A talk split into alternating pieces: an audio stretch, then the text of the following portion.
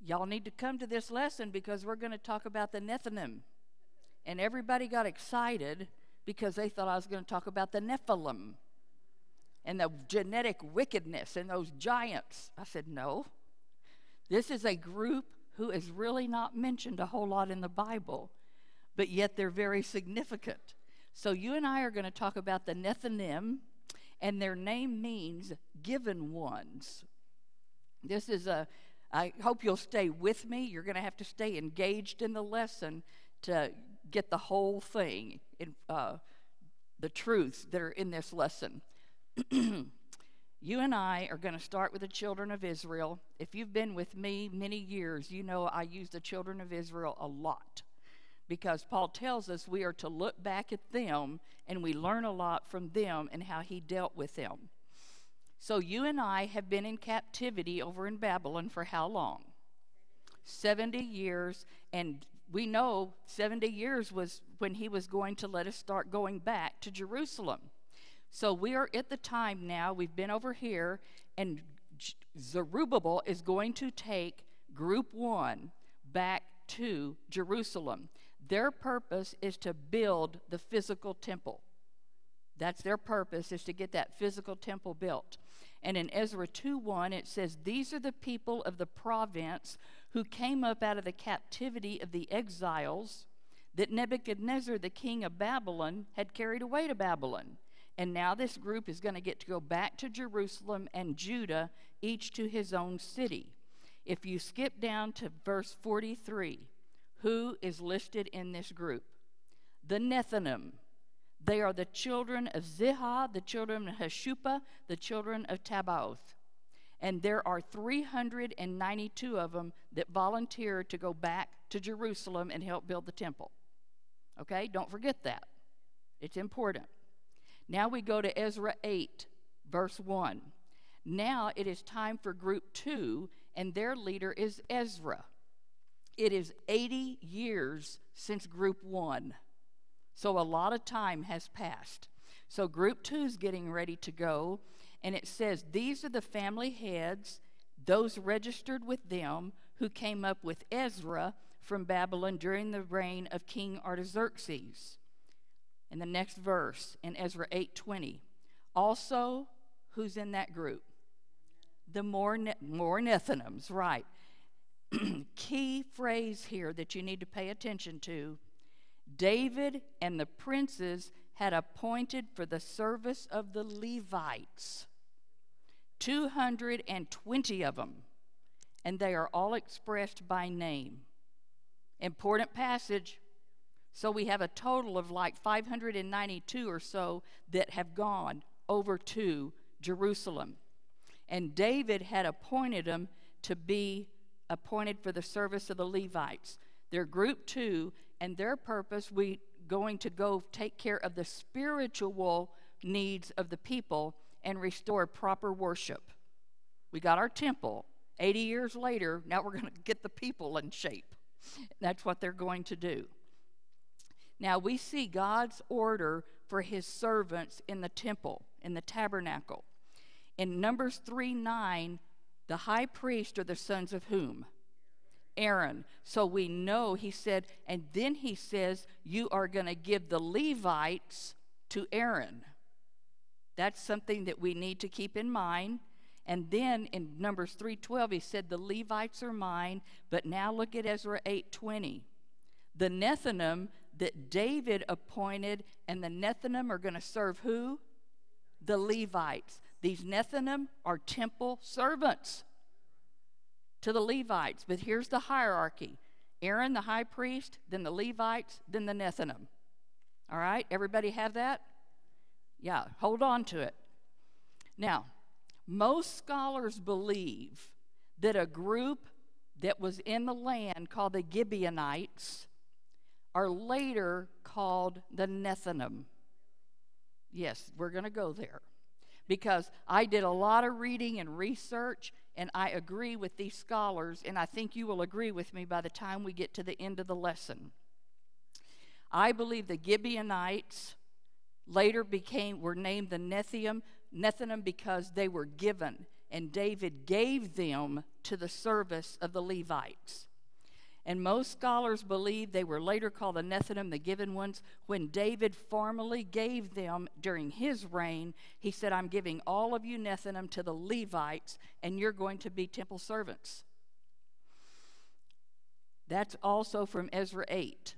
And so David, the princes, had appointed for the service of the Levites 220 Nethinims, and they all had their name expressed individually. They're important people, and it's an important group that I had not really studied and kind of overlooked. So here's the Nethinim. Their name means one given, and we get our name Nathan from that. And it says in 1 Chronicles 9 2, here's another passage to pay close attention to. The first inhabitants that dwelt in their possessions in their cities were the Israelites, then the priest, the Levites, and who? The Nethinim. And then in Nehemiah 11:21, the Nethinims get to dwell in Ophel. And you're thinking, is that good? Absolutely. We're going to look at a map. And they had two people over them, Ziha and Gispa. So if you'll look at the upper right corner first, that's the map I want you to look at first in the upper right corner. Do you see the old city of Jerusalem? It's got little white dots around it. Now, the blue uh, oval there is the Ophel. So it's north of the city of David. It's like a, you're going to ascend towards the temple, and the temple is in red. So, do you see the old city of David? You have the Ophel, which is a, a portion that is going to be raised and will ascend to the temple in red. And the Nethinim get to dwell in the blue circle. Look where they're going to be. Okay, now look at the map, in the big map. If you look at the big map, the Ophel is the high place, and that's where you ascend to the south side of the temple. Now, if you look at my boxes here, do you see the red box? Red rectangle? That's the Temple Mount on that map. The blue one right below it, that's the Ophel. And if I'm a Nethinim, I get to dwell there. Right close to the temple. And look what else. What's right below him in the black box? The water gate. Oh, and then go a little bit further down in the green box, there's the Gihon Spring. Is this a place of privilege to live? It says they're going to dwell there. Okay. Now, you and I, in order to know how they got there, we're going to go back to their past and see how this happened. So we're going to go back to the Gibeonite deception, and we have to go to Joshua chapter 9. It came to pass Remember, we said every word is important, right? And we stop and we, we think and we investigate. When all, how many? All the kings that are beyond the Jordan, oh, they're in the hill country, the lowland, they're on the coast of the Great Sea toward Lebanon. Now, listen to these groups. If you've been with me for many years, you know these groups. We have the Hittite, the Amorite, the Canaanite, the Perizzite, the Hivite, and the Jebusite. Those are those groups God said you go in and you utterly destroy them, you get rid of them. They heard about it. What do you think they've heard about? They've heard about Jericho. They've heard about Ai. Those are the first two places that they that God gave them the victory. And so these kings who have not liked each other, but now they have a common goal they're going to come together and they have one purpose. We are going to fight Joshua and fight the, that nation of Israel. So they heard about it. And these kings before, they hadn't, they hadn't even thought about being hostile towards Israel till now. But they're going to band together and they have an offensive attack because that God of Israel, he has shown himself strong on behalf of his people.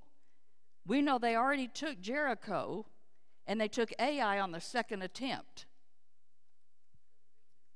So they put aside their differences. You know, these people didn't get along. But they're going to get along now because they have a common purpose. They have a common hatred for the enemy. They're going to unite, and their goal we've got to destroy the people of God. That is their goal. So, all the kings of Canaan put aside their differences and they're going to go to battle and fight. They will not surrender at all to Israel, and they will never ask Israel for mercy. That's their goal. They're just going to fight and hope that they win. Now, this is, I like to teach this way when I'm doing like a story, I'll say. I like to break it into small segments, and we're going to have scene one, scene two, scene three, because I like to do that. I understand it better and I can remember it better. So here's our play, although we know it's real. This is about the deception of the Gibeonites and what is their goal? We want to secure a place in Israelite society. We want to, we want to just kind of meld into their society. Why? Because if I don't, I'm going to be destroyed. So they are fearful, they know what's happened, and when they get in fear, they're going to deceive and get a plan going that's full of deception. So that's what we're going to see in scene one, verses 3 through 6. Now, if you look at my map, once again, you see the Jordan River in kind of the light bluish green. Okay, now you see Gilgal. Okay, this is where they camped when they crossed the Jordan River. And remember, they took the stones and they made the memorial at Gilgal. Jericho was just right over there from the camp. And so they have Jericho, Ai, and now they're going to Gibeon. And so when, if you're a Gibeonite and you know they've already done Jericho and Ai, what are you thinking? What's next? We are. And so they begin to shake in their boots and they are very fearful. Now, this is really amazing because if you turn the page to chapter 10 and go to verse 2, it says, Gibeon was a great city, and they were greater than Ai. And all of the men were mighty. So, where are they? Where are they? Oh, they're planning deceit because they are they're not going to fight. But it says all of the men were mighty. I thought that was interesting. So in verse 3, it says, The inhabitants of Gibeon heard what Joshua had done to Jericho and Ai.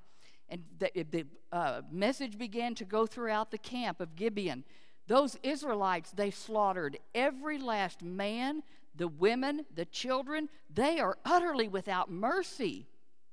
And if we go in and oppose them, what's going to happen to us? Sure defeat. We will be destroyed, and none of us will be left. So, verse 4, they make a plan. Deception because we got to save ourselves. See, that, that's their whole plot. We have to save ourselves. So they work craftily. This sounds like the serpent.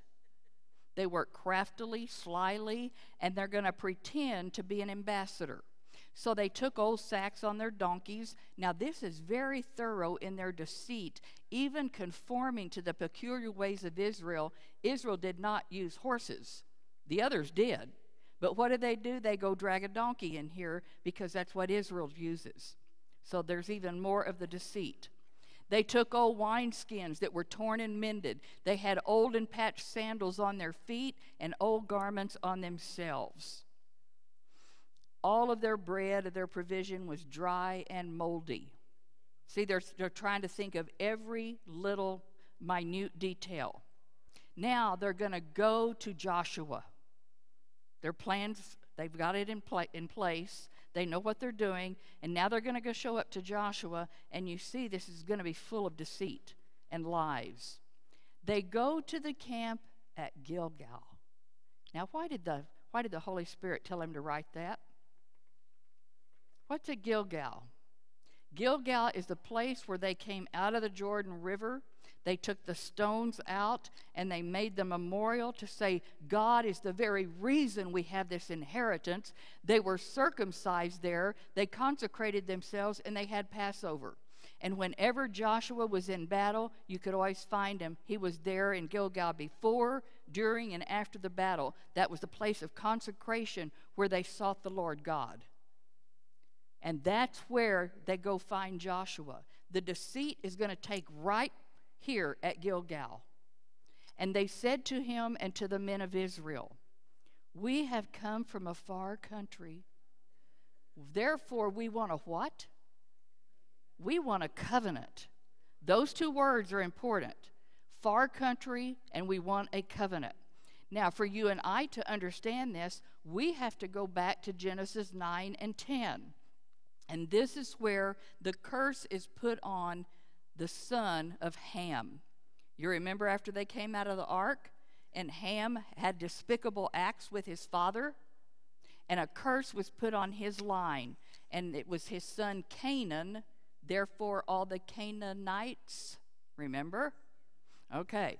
So the curse is put on Canaan, and it's now coming to fruition because they've already killed the ones at Jericho and Ai. Is God's plan for them to kill all of the Canaanites that live in the promised land of Canaan?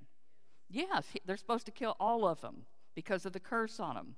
So if you look at the map here, we have Jericho in the yellow dot, Gilgal is blue, Ai is green, Gibeon, where they're going, is in the red. We're only five and a half miles northwest of Jerusalem. And it is one of the Hivite cities. Now, I'll show that in just a minute. And they are under the threat of God's judgment. Now, multiple passages confirm in the Bible for us Genesis 9's judgment on all the people that are going to live in Canaan. Is this my inheritance if I'm a nation of Israel? Yes, he gave them specific boundaries and said, This is your inheritance. It belongs to you. You're going to go kill all the people that live in there because they're enemies. God had given them 400 years to repent and turn to Him all those Canaanites, and their, the cup of iniquity became full, and he said, You're going to go in and destroy them now. They've had time and they would not turn to me. So, at least seven times in Exodus and Deuteronomy, Moses is going to list these Canaanite cities that are under the threat of God's judgment. The list of people that he does in Exodus and Deuteronomy, same list of people in Joshua 9 1. So, you can see that even though they lived hundreds of years apart. So here's a key point for you and me.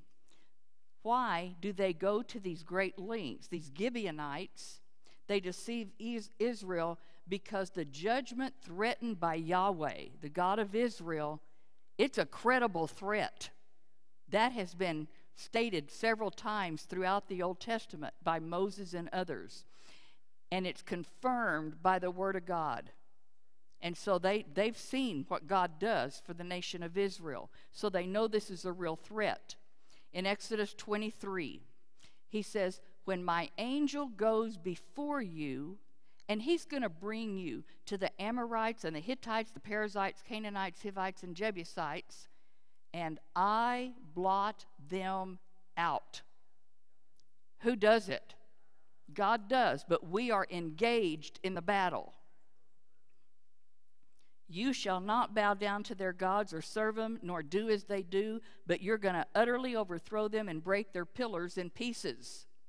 Now, in Deuteronomy 7 1 through 6, when they're getting ready to go into the promised land, he said, There are seven cruel and wicked nations. And I intend, God intended for all of the nations of the promised land to be destroyed.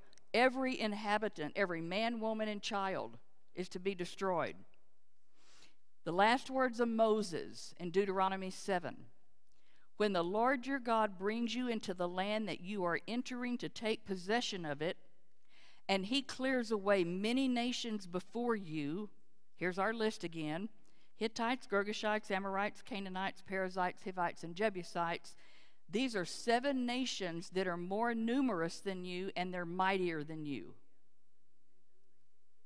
Now, listen to verse 2. This is key. When the Lord thy God shall deliver them before thee, you're going to smite them and utterly destroy them. And here's your instructions No covenant, no mercy. Pretty clear, right? If I'm a member of the nation of Israel. No covenant, no mercy. Now, but then we go to Deuteronomy 20 and we have to put a little bit of a wrench in the plan because God had different rules if the city was within the boundaries of the promised land or if it was outside over there. Okay? Let's look at the difference in the rules. He says this is for the ones that live outside of the promised land. Okay. When you approach a city to fight against it, you can offer it terms of peace. And what does he say? If it agrees, yeah, we'll make peace with you, and they open up to you, all the people who are found in it, they're going to become your forced labor and they're going to serve you. Okay? Thus shalt thou do to all the cities that are far off from you, and they cannot be any of the cities of the nations inside of the promised land. God says, I'll allow for peace with a nation outside the land because this land I'm giving you is your inheritance. Y'all following? Okay. And what do they become? If you live out there and you agree to peace, I can make a covenant with you, but you're going to become my forced labor and serve me. Okay? They had to agree to that.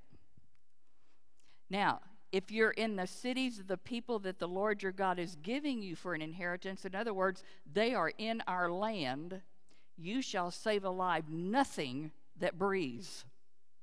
That's pretty clear. If it's breathing, you kill it. And he goes on to say, You completely destroy them. And he's going to list again Hittite, Amorite, Canaanite, Perizzite, Hivite, and Jebusite. We need to make a song as the Lord your God has commanded you. Otherwise, they're going to teach you to follow the detestable things they do in worshiping those pagan gods, and you will begin to sin against the Lord your God. This is for their own good. So, different rules. Don't forget the rules. If they're far from Israel, outside our boundary, we can seek peace with them and we spare them from the sword but you will become our servant, forced labor, and you will serve the nation of Israel. Okay? So that's God's rule. But those near to Israel whose practices of idolatry will lead God's people astray, destroy them. Pretty clear. So, what do you think these Gibeonites know? Do you think they know the exception to the rule? Oh, yeah. I don't know exactly how, but they seem to know it. Their words and actions tell me they know about living outside the promised land. I can get spared. They won't kill me. And if I have to become their servant, so be it. So they have an opportunity. They have knowledge of this. And when you have knowledge, they're going to use it to achieve their protection so that they can be saved from the sword and saved from utter destruction. Their only hope, I've got to convince the Israelites that I live outside the promised land. And therefore, you can make peace with me, and we'll have a treaty, and I'll become your servant. Yeah, yeah. So, to make this fictional story appear authentic, this is, we got to gather all of our provisions. We've got our worn out sacks or donkeys or old wineskins or cracked and mended. They wore old patched sandals on their feet, threadbare clothing on their bodies. Their entire provision of bread was dry and crumbly. Everything about their appearance, their clothes, all that moldy food, gave the appearance they had been traveling a long time. They just arrived. So, scene one What's happened so far? Fear that they're going to be destroyed gives birth to deception, and they start making the plan. So let's go to scene two, verses 7 to 13, and we're now going to put the deception, our plan, into action. Then it says, All of a sudden, in verse 7, it says, Guess what? The men of Israel said to who? I thought we were talking to the Gibeonites. We're going to find out they are really Hivites. Okay, we're going to explain this. And the word Hivite means serpent. I thought I was talking to a Gibeonite, and now all of a sudden the Holy Spirit says, Tell him it's a Hivite. Okay, why do I need to know this? The Gibeonites are composed of four cities from among the whole Hivites. Okay, let's put it in, in our language here. You and I are all Oklahomans, right? So we live in Oklahoma. But Oklahoma is made up of people that live in Tulsa and Copan and Bartlesville and Oklahoma City and Woodward and all kinds of places, right? We are all Okies, though, right? Okay. But we have many cities that make up Okies. That's what this is. There were four or five cities that made up the Hivites. Are the Hivites in that list to destroy? Yes, so we're learning now they are Hivites. And the Holy Spirit has revealed that in verse 7. These people are really a Hivite. Now we've got to go back to Genesis 34 and find out why is deceit being used right now. If I go back to Genesis 34, I'm going back again to the children of Israel with some Hivites.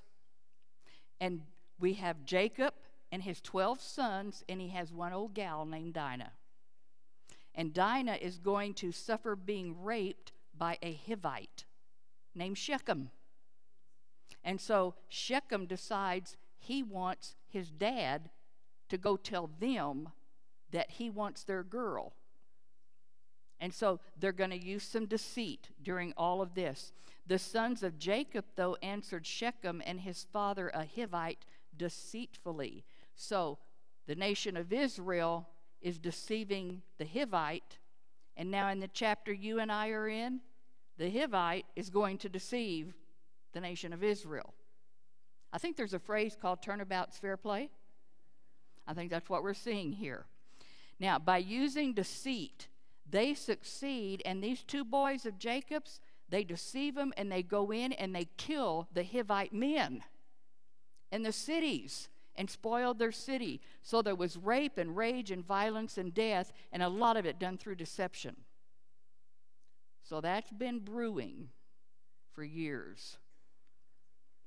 Now, the descendants of those who wick, had wickedly deceived the Hivites they're now going to come along and they're going to deceive the nation of Israel.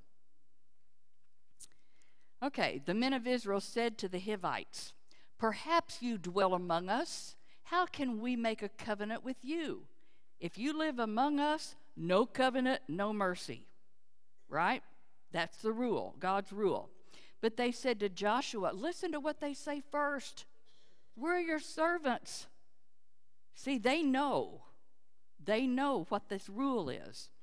And we will become your forced labor and serve you. And Joshua said, Who are you? Where do you come from? They said to him, Oh, we came from a very far country. Your servants have come. See, they know the result of all this, and they're using all this language. Because of the name of the Lord your God, we heard about his fame, all that he did in Egypt, and all that he did to those two kings of the Amorites. Do y'all remember the two giant kings that were on the other side of the Jordan? There was uh, Sihon, king of Heshbon, and Og, king of Bashan. And they already had victory over them, and they were the ones that had, like, what, the 12 or 13 foot bed? So these were some giant kings that were over here. We heard about it and what y'all did to them. Therefore, our elders and all the inhabitants of our country spoke to us, and they said, Here's what you need to do take provisions with you for the journey and go meet them and say, We are your servants. Therefore, make a covenant with us. They know what to say, don't they? Now, this bread of ours that we took hot it, on the day that we departed to come to you, look, it's all dry and moldy. The wineskins that we filled were new, and look, they're torn. Our garments and our sandals have become uh, old because of this very long journey deceit, flattery, cheating. They heard of the great work your God did in delivering you from Egypt and how he gave you victory over the two kings of the Amorites. Same words that were spoken by Rahab the harlot in Joshua 2, but yet she put her faith in God and hid the servants. Remember? These are using deceit. Their purpose, I've got to ingratiate myself with Joshua as though they desired to come under Jehovah's protection. So they appeared to be deeply impressed by the wonders that God had wrought, and therefore we want to be your friends. For this purpose, they undertook a very fatiguing journey, which evidenced their willingness we will be tributary to you. When you're tributary to a nation, you're willing to pay tribute. And usually it was a financial thing also. Now, their story's been carefully thought out because I want you to notice what they include and what they leave out. They made reference to their knowledge of what Jehovah had done in Egypt and to the kings of the Amorites. No mention. My mouth's closed. No mention of that supernatural crossing of the Jordan, nor of the victory at Jericho and Ai. Why? Because if I really came from a far country, I wouldn't have heard about that yet. Wow, they had this well planned. So they don't mention that how far a hypocrite will go in order to gain the friendship of God's people. Okay, scene one. We're afraid we're going to get destroyed, so we are going to make a deceptive plan. Scene two, we put it into action. And now, scene three, I'm going to tell you why the enemy succeeded.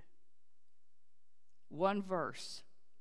The men of Israel, the men, took some of the provisions, but they did not ask counsel of the Lord. They checked, they said, Look at all this evidence we have, but they didn't seek God on it. But we have all this evidence. So they relied on their own judgment about the evidence that they were shown. They were initially skeptical of the Gibeonites. It was carelessness, but they did not choose to follow up on it, and they had all kinds of red flag signals, but they ignored it and shoved it. The problem they lowered their defenses and they're looking only at the outward appearance like evidence of truth. I said, okay. Because the Israelites judged by appearance, everything looked legitimate to them. Now, ladies, this is doubly inexcusable. Not only was that, you just shouldn't even excuse it because they're only going by outward appearance. They were deceived at the camp at Gilgal. What's at Gilgal? The Ark of the Covenant. The presence of God Himself is there, the tabernacle of the priesthood. All they had to do was inquire, and they would have known the truth the place where the mind of the Lord God could be obtained if they would just seek Him and the way that He directed. They knew His will over all. We're supposed to drive those people out of the land. But Israel's leaders failed to check in with God when the decision came before them. They said, Oh, we see this, it's okay. That failure cost them dearly. And the lingering effects of this failure are going to be seen in subsequent generations. So, I don't mean to be repetitive, I'm just trying to keep everything in your mind about what's going on. I was afraid, so I've got to have a plan that's going to include deceit and lies. I've got to put the plan into action. And that's what they did. The enemy succeeded because they only looked at the outward appearance of what evidence they were given and they didn't seek God. The success of the deception. Joshua, now we got Joshua back in the scene. Joshua made a peace, made peace with them, and he made a covenant to let them live. Joshua, who is always a type of Jesus Christ, his name means God is salvation, he showed him mercy. And the rulers of the congregation swore to them that they would be spared. Now, God allowed for peace with other nations outside the land, right? We know that. Joshua knows if they are from the outside of the land, what does Joshua have to do? Offer them peace and a covenant. He has to according to God's word. Joshua 9 16, next verse. Three days later, they make that treaty, and he has spared them. The Israelites heard they are our neighbors, and they live right here by us. They dwell among us. So the Israelites, I want you to keep noticing who's doing what, and I'll give you a chart in a minute. The Israelites set out, and on the third day they came to the cities, and these are the cities that are all Hivite cities. And there's four of them. The Israelites didn't attack them because the leaders of the assembly had sworn an oath to them by the Lord, we won't, you won't be attacked. To the Lord God of Israel. The whole assembly, though, the congregation, is grumbling against the leaders.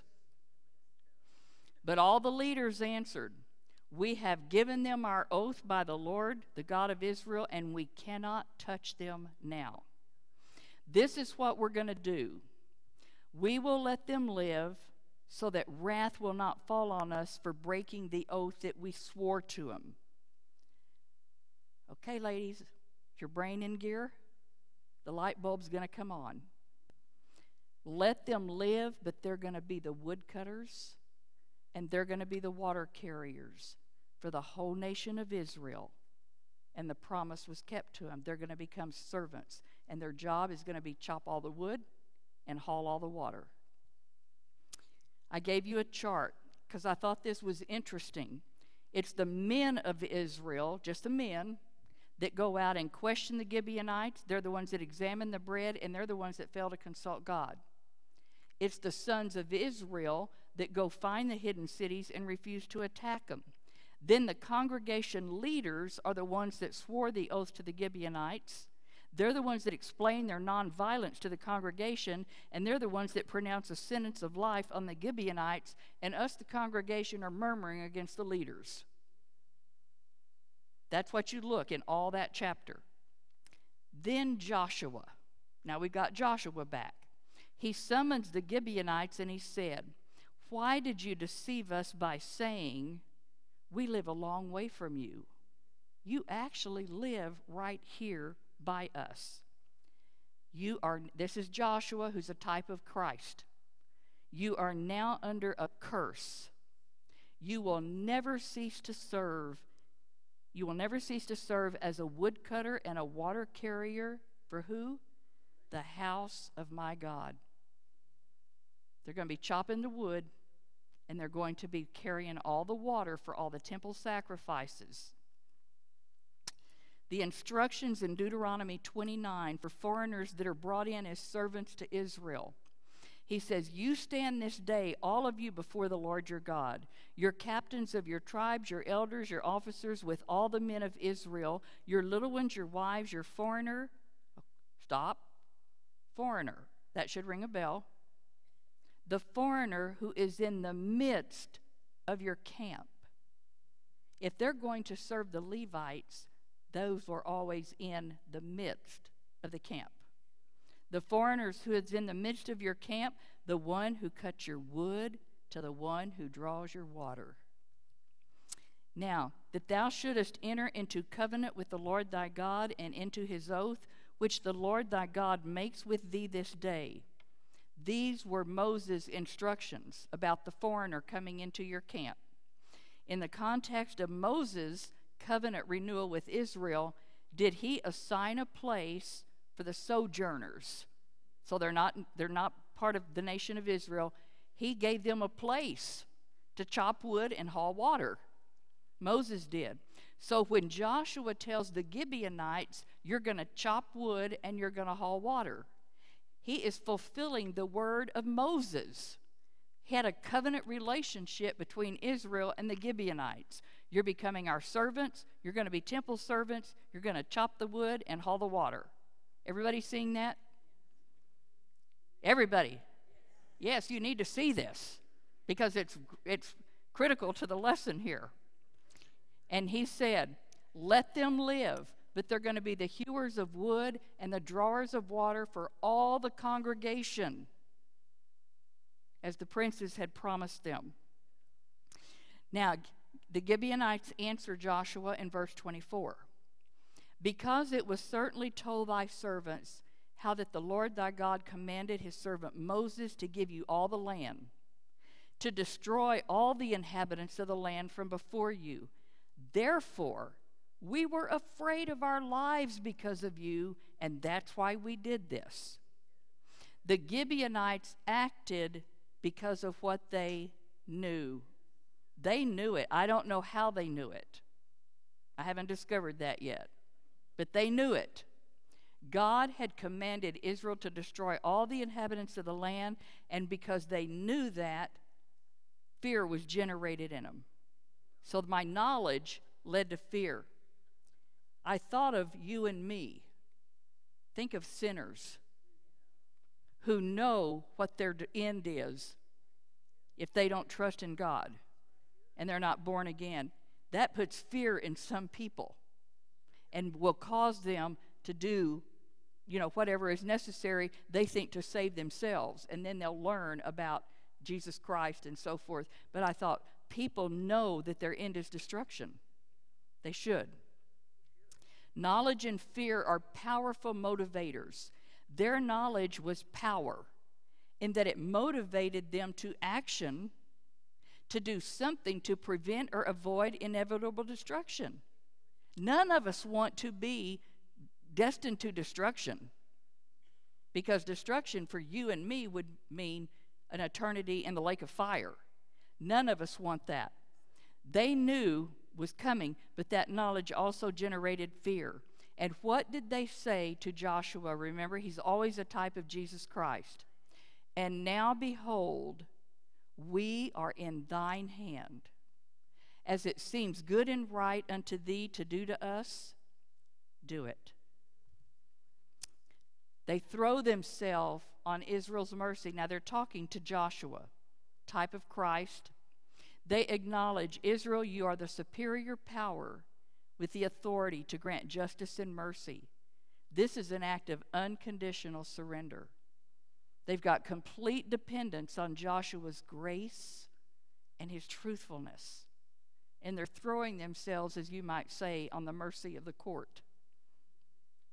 In Joshua 9 26, so Joshua, so did he unto them, and he delivered them out of the hand of the children of Israel. Because the Israelites, remember, wanted to kill him. And Joshua saved them out of the hands of the Israelites. His name is salvation and he saved the Gibeonites from the people. And Joshua said, I'm going to make you a hewer of wood. I want y'all to keep this in your mind. I know I'm repeating for a reason. Drawers of water for the congregation and for the altar of the Lord. Can you see that we're talking about the tabernacle and the temple? In the place which he should choose. Joshua, who delivered them, actually made them living sacrifices. Isn't that what we are supposed to become? Unconditional surrender and be a living sacrifice, however, He chooses to use us in His service and in His work. So, Ken Matthews says, God and His voice, do you notice? Not in that whole chapter, you don't see any, thus says the Lord, God says this. No, None of it. It's not present. Joshua, who's a type of Christ, serves as the faithful mediator. He is the savior of Gibeon. And Joshua's name means God is salvation or deliverance. When standing before the people of Israel, who would seek to accuse the Gibeonites, the God-fearers spoke to Joshua even when they're addressed by the congregation. So the congregation's after them, talking to them, and they don't respond to them. They turn to Joshua, to Jesus Christ. So let's look at the rest of the story now. Let's follow the Gibeonites from that point. Letter A. Later, King Saul broke the treaty that Joshua had signed. And he attacked and killed some Gibeonites. Nothing happens for a while. King David comes along, and for three years there's a famine, and it doesn't let up. And David gets real concerned. And so he asks God, Why are we having this famine? What happened? And in 2 Samuel 21, God answers him You have a famine in the days of David, three years. And then year after year, David asked the Lord, and the Lord said, It's because of Saul, his bloody house, because he slew the Gibeonites. Now, to appease the, Gib- the Gibeonites and put an end to the famine, then they took seven descendants of Saul and killed them and put them to death. Now, letter B. Gibeon is going to become an important high place in Israel, and Solomon, King Solomon's going to be there and offer sacrifices, and the tabernacle is sitting there at this time. God meets Solomon there when he's getting ready to be king. And God offered Solomon the chance for anything he desired, and we all know he asked for wisdom. Perhaps he was aware of Israel's failure to consult God with respect to the Gibeonites, and he's very aware of his newfound position of royal leadership. He's at Gibeon.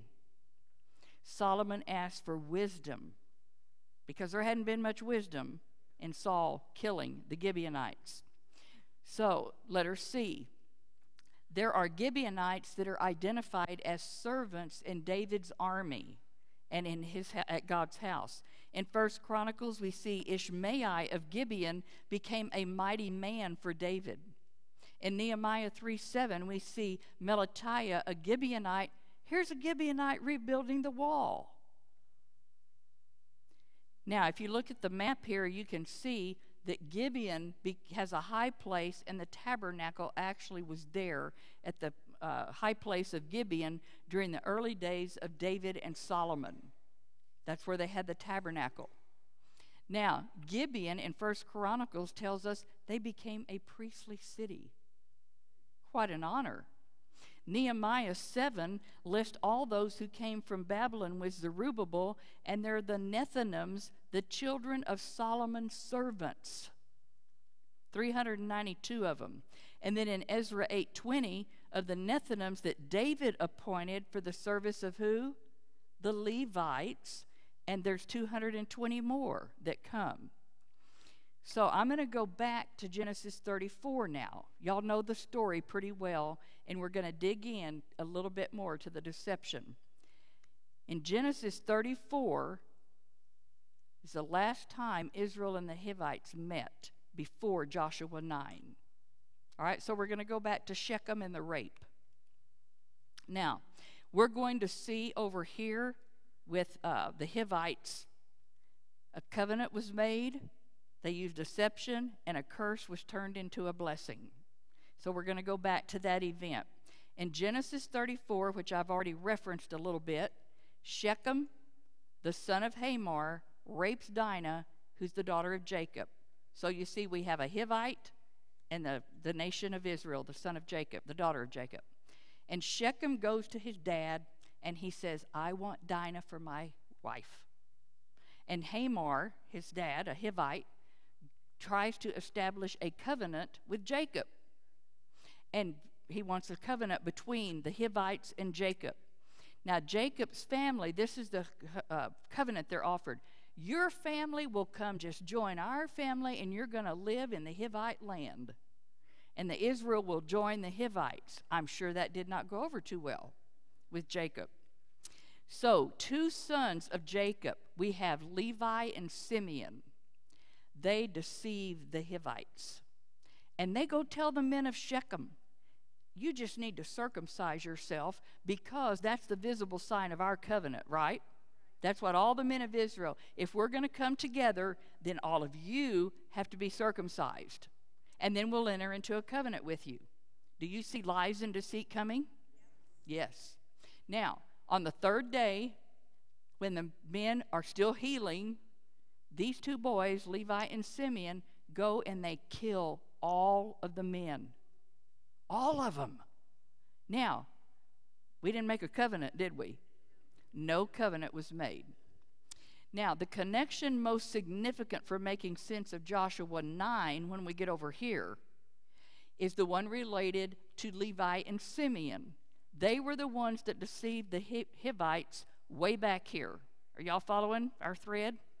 Now, after their violence towards Shechem, God said, You're going to be scattered throughout the land. That was their punishment for what they did. Go to Genesis 49. Where are we in Genesis 49? Jacob is about to die, and he's got all of the boys around his bed, and he's going to do prophetic stuff over them. And in verse 5 through 7, he's talking about the two boys, Simeon and Levi. Their swords are implements of violence. Let my soul not enter into their council. Let not my glory be united with their assembly, because in their anger they slew men, and in their self will they went and lamed the oxen. Cursed be their anger, for it is fierce. Their wrath, it is cruel. I will disperse them in Jacob and scatter them in Israel. That's dad's dying words to those two boys. Curse. They lost their inheritance, their portion in the land. Yet in time, God's going to take that curse and make it a blessing. Because now God's going to locate the tribe of Levi. Y'all are going to be the priest at the tabernacle. Something similar occurs with the people of Gibeon. Because of their deceit, Jacob put a curse on them. Did he not? You're going to be the woodcutters, you're going to be the servants, etc. But like the Levites, they get to become servants in God's house. Joshua 9:23 You're now under a curse. You will never cease to be a woodcutter and a water carrier for the house of my God. This is a peculiar curse because what is it actually going to do to these people? You're going to be near, nearer and nearer to the place of God's dwelling, the location of the greatest blessing in all of Israel. Listen to the message here.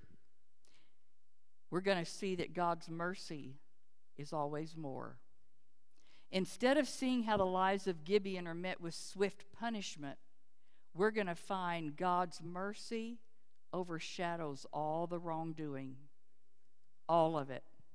The people of Gibeon were not destroyed, they were given a place of service in God's tabernacle. That is a strong indication of God's mercy because they were marked for destruction, just like you and I were. God's mercy. Wow. So the Gibeonites, who I think became, are the Nethinim, serving at the altar of Yahweh. That was the curse that he told them. So God is going to take this curse and turn it into a blessing. To keep the Gibeonites' idolatry, remember they are pagan, they're Hivites. To keep it from defiling the true faith of Israel, their work's going to be carried out at the tabernacle. They're going to be exposed day after day after day to the true worship of the one true God because he's giving them a place of service in God's tabernacle, in God's dwelling place. Granted, their position is at the lowest level. We've got to chop the wood and haul the water from the Gihon spring, and we take it through the water gate. The wood and water are essential. What would they do for the sacrifices if you didn't have the wood and the water? They wouldn't be possible. So, this is something essential for the worship of God in the tabernacle and the temple. They participated in the sacrificial worship of the God of Israel by serving at his altar. They're naturally going to acquire the knowledge of the true God. They will. Now, they were made to dwell in the courts of the Lord's house, the Ophel. That's in the just in the courts there, with near access to him in the service of the sanctuary. I'm reminding you again on our map the red box in the middle, the Temple Mount, where they dwelt, is right below it in the blue box. They're right adjacent to the water gate, and the water gate's adjacent to the Gihon Spring. God's mercy on this group. The psalmist says, For a day in thy courts is better than a thousand. I'd rather be a doorkeeper in the house of my God than to dwell in the tents of wickedness. Listen to the next verse. Because the Lord God, He's a sun and a shield. He gives grace and He gives glory. And no good thing will He withhold from them that walk uprightly. Surely they esteemed their lot a blessing, even though it was hard work, it was toilsome, it humbled them. The Nethinim, Ezra 8:20. Also of the Nethinim that David appointed for the service of the Levites. These are the people that are getting the wood and the water for the Levites to be able to do all the sacrifices that will be done in God's house. They are a person given, their name means given ones, to the service of the sanctuary and to the Levites. Rod Mattoon says, The Gibeonites were liars, they were deceivers, they were under the judgment and wrath of God.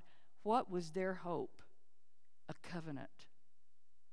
That's no different than you and me. Our hope is in God's covenant. We are sinners and we go to a greater Joshua, Jesus Christ for our deliverance. We are dependent upon his covenant of salvation by grace through faith in him. Romans 5:20 says, "The law came in so that the transgression would increase. But where sin increased, grace abounded more." And I tried to find the lyrics to this old song because all I can think of is the chorus. I heard this as a little girl in church. A couple sang it all the time. But the chorus is Where sin abounded, grace abounded more. My ransomed soul repeats it o'er and o'er. Though vile as I could be, in sin he rescued me. Where sin abounded, grace abounded more. That's a wonderful song. So Kenneth Matthews says, because of their service to the Lord at the tabernacle, they were they're able to live at the centerpiece of Israel's unity and worship. This is God's mercy and grace on this group. By grace, those initially outside the covenant have been brought near to God. This was true redemption for those who otherwise deserve to die, just like you and me. Let's pray.